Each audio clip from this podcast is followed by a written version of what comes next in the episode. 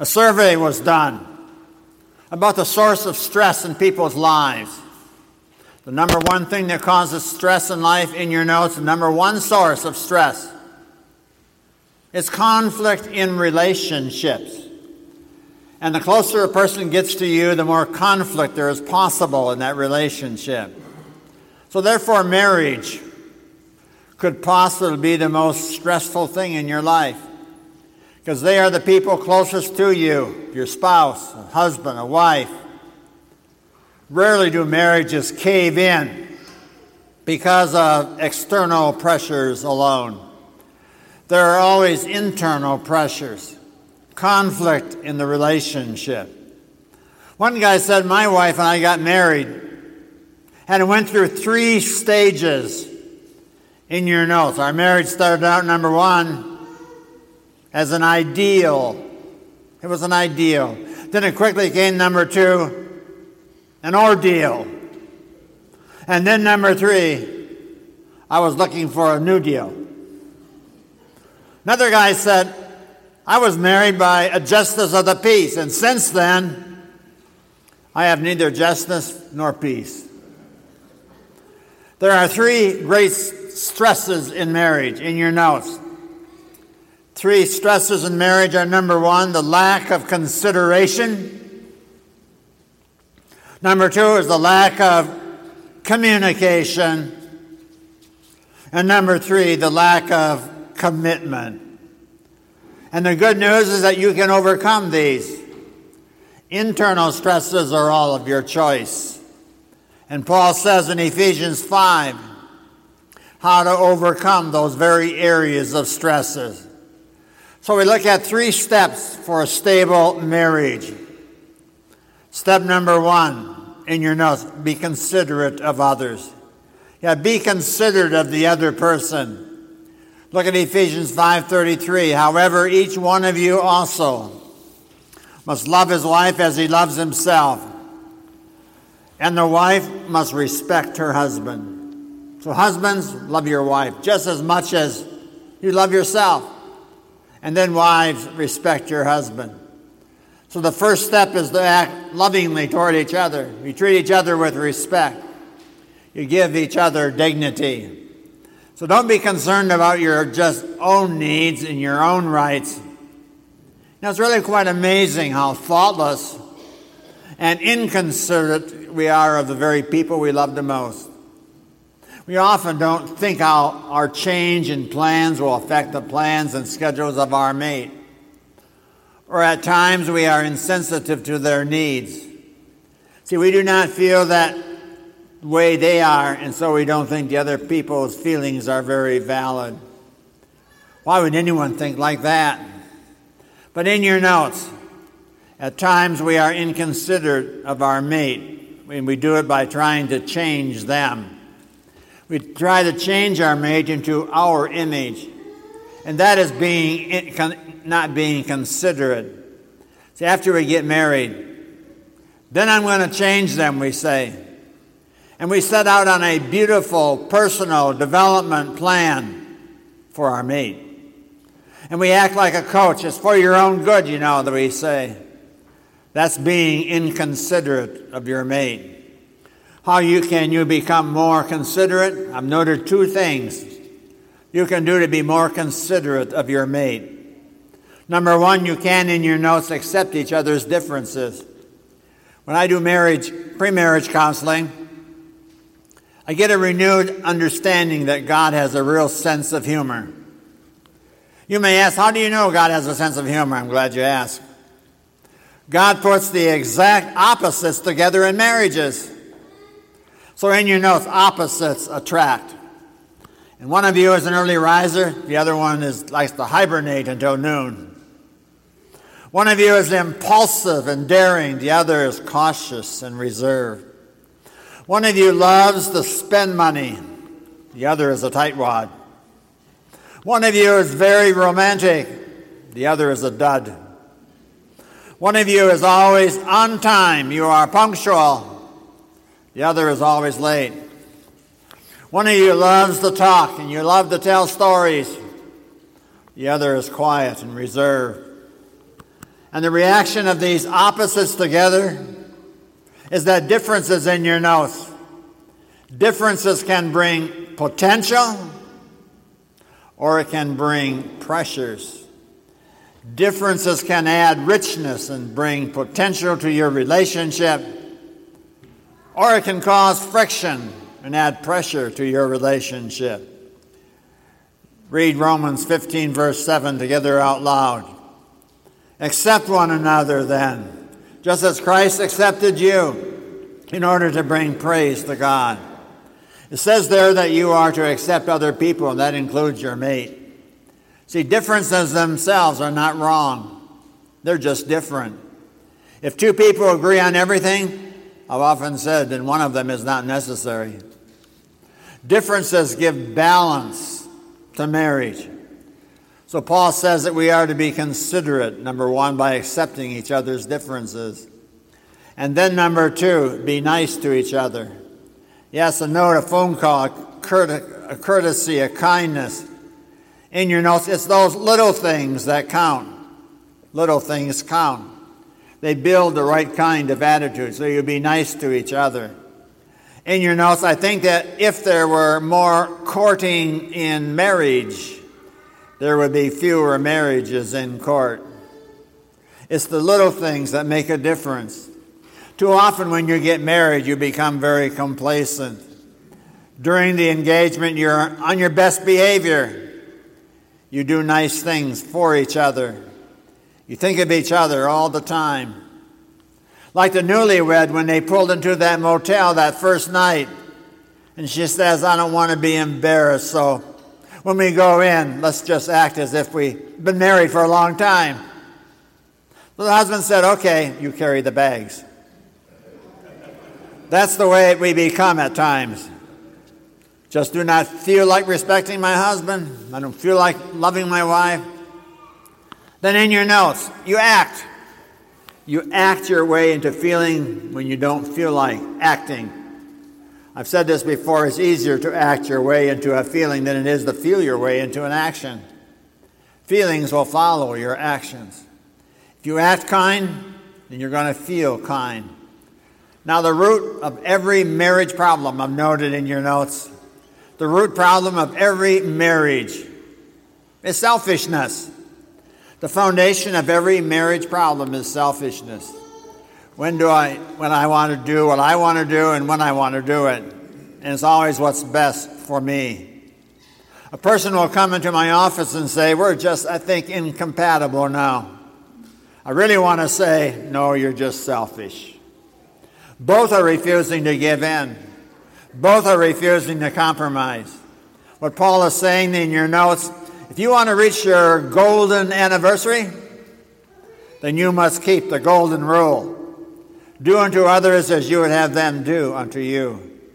So you replace the me with we. You replace what's best for me to what's best for us. Step number one be considerate of others. Then, step number two to have a stable marriage, you communicate in love. Yeah, you communicate in love. Look at Ephesians 4. Instead of speaking the truth in love, we will. Instead, speaking the truth in love, we will, in all things, will grow up unto Him who is the head, that is Christ. Now, that phrase itself can change more marriages than almost anything else I know. You speak the truth always in love. Why? The second greatest stress in marriage is poor communication or a lack of communication. Over and over, I hear, My husband will not talk to me. And when my husband does talk, it's poor communication. The wife said, The only time my husband talks to me is when he wants some food or sex or to change the TV channel. So God gives practical communication tips looking at Ephesians chapter 4. He writes, In your anger, do not sin. Do not let the sun go down while you are still angry. Do not let any unwholesome talk come out of your mouth, but only what is helpful for building others up according to their needs, that this may benefit those who listen. Be kind and compassionate to one another forgiving each other just as in Christ God forgave you. That's really practical advice for any marriage. He's saying that you don't give in to bitterness. You don't give in to resentments. You don't give in to negative patterns. Because in your notes, Paul is saying, you never get your point across by being cross. You never get your point across effectively by being cross. So you speak the truth in love. Now, the most common mistake that we make in marriage on your notes is we're just too busy fixing the blame that we cannot fix the problem.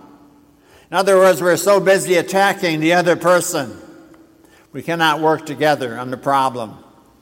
And as long as you are fixing the blame, you cannot fix the problem.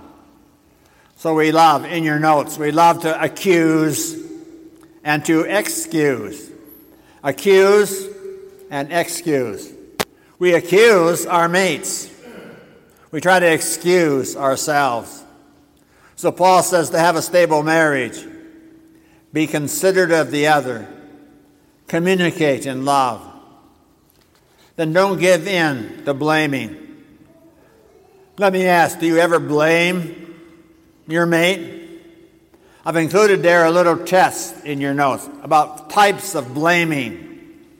So, number one in your notes, exaggerating. Do you ever exaggerate with those generalities? Statements like, you never do such and such, or you always do such and such, or I've told you a million times not to. We just simply exaggerate for impact. Number two is blaming by labeling. And we're good at labeling, at using little sayings for each other, like, get it yourself, helpless or smooth move, Klutzo. We have these little labels that we attack each other with. So the Bible says that is blaming. Number three, the third type of blaming is the historian. Family historians bring up the past.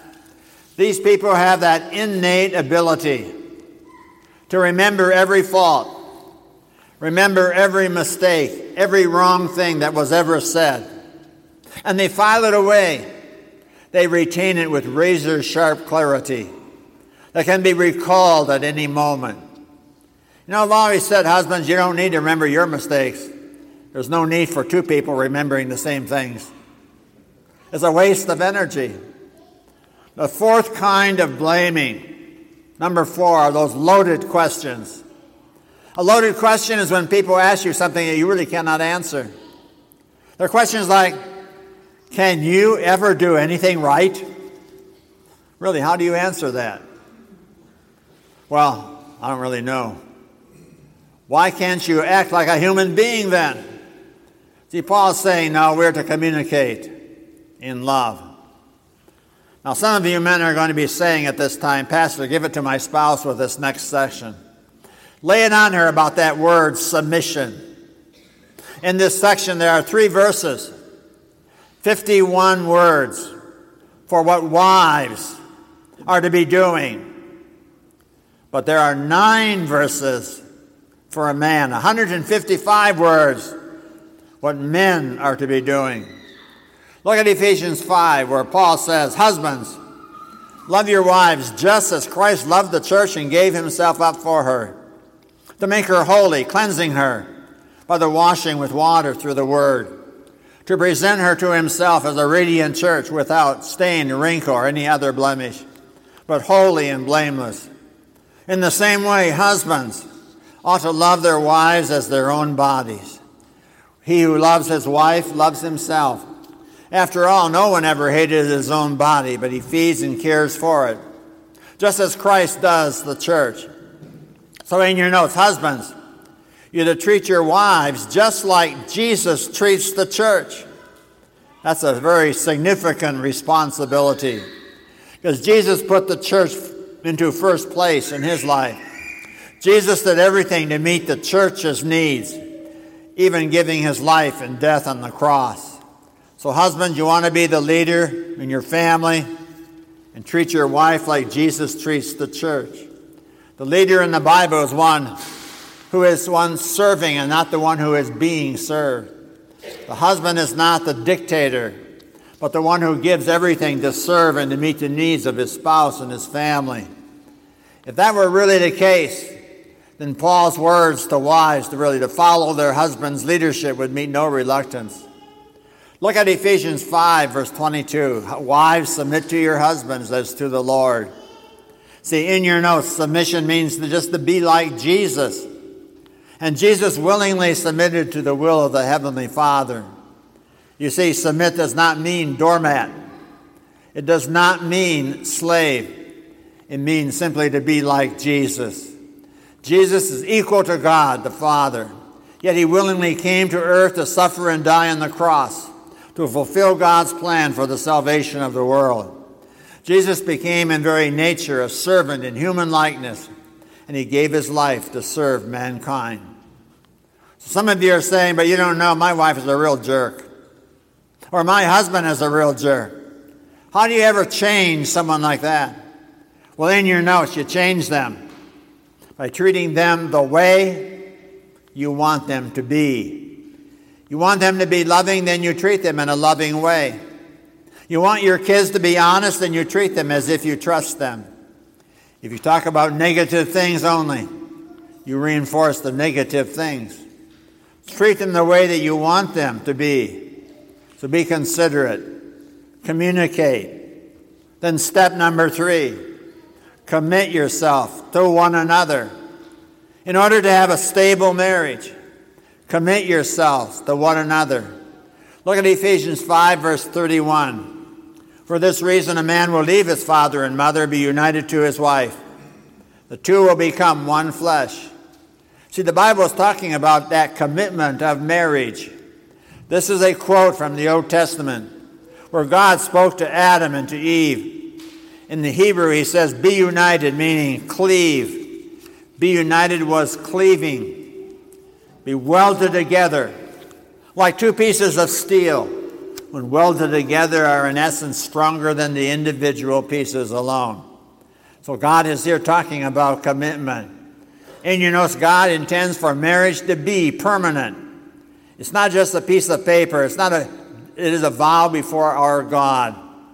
Commit yourselves to one another. So in conclusion, how do you deal with normal stress? How do you deal with those differences in marriage? In your notes, first of all, two ways to handle. Number one, throw away the parachute. Now, you must throw away the parachute when you feel that you can always bail out. See, in an airplane, if you throw away the parachute, then you have to finish the journey. There's no bailing out. And marriage is not as long as we both are feeling like we're loving. It's not. I'm going to just give it my best shot. If you are not going to bail out, then you work on changing yourself and you pray that God would change your mate. You settle that commitment issue first. Number two, you concentrate on developing your spiritual life. Look at Psalm 127, verse 1. Please read it with me together out loud. Unless the Lord builds the house, its builders labor in vain. Unless the Lord watches over the city, the watchmen stand guard in vain. You make God the center of your marriage. In Psychology Today magazine, they noted they noted that one out of every two marriages today end in divorce. But in a relationship where both believe in Jesus. Both attend church regularly. Both pray for each other. The divorce rate is one out of every 1,105. That's the difference Jesus makes in a marriage. Because Jesus is the glue that strengthens the home. In your notes, it takes three to make a marriage. And using the triangle in your notes, it takes a Christian man, and a Christian woman and God. So be considerate of others. Communicate in love. Commit yourselves to one another. Amen.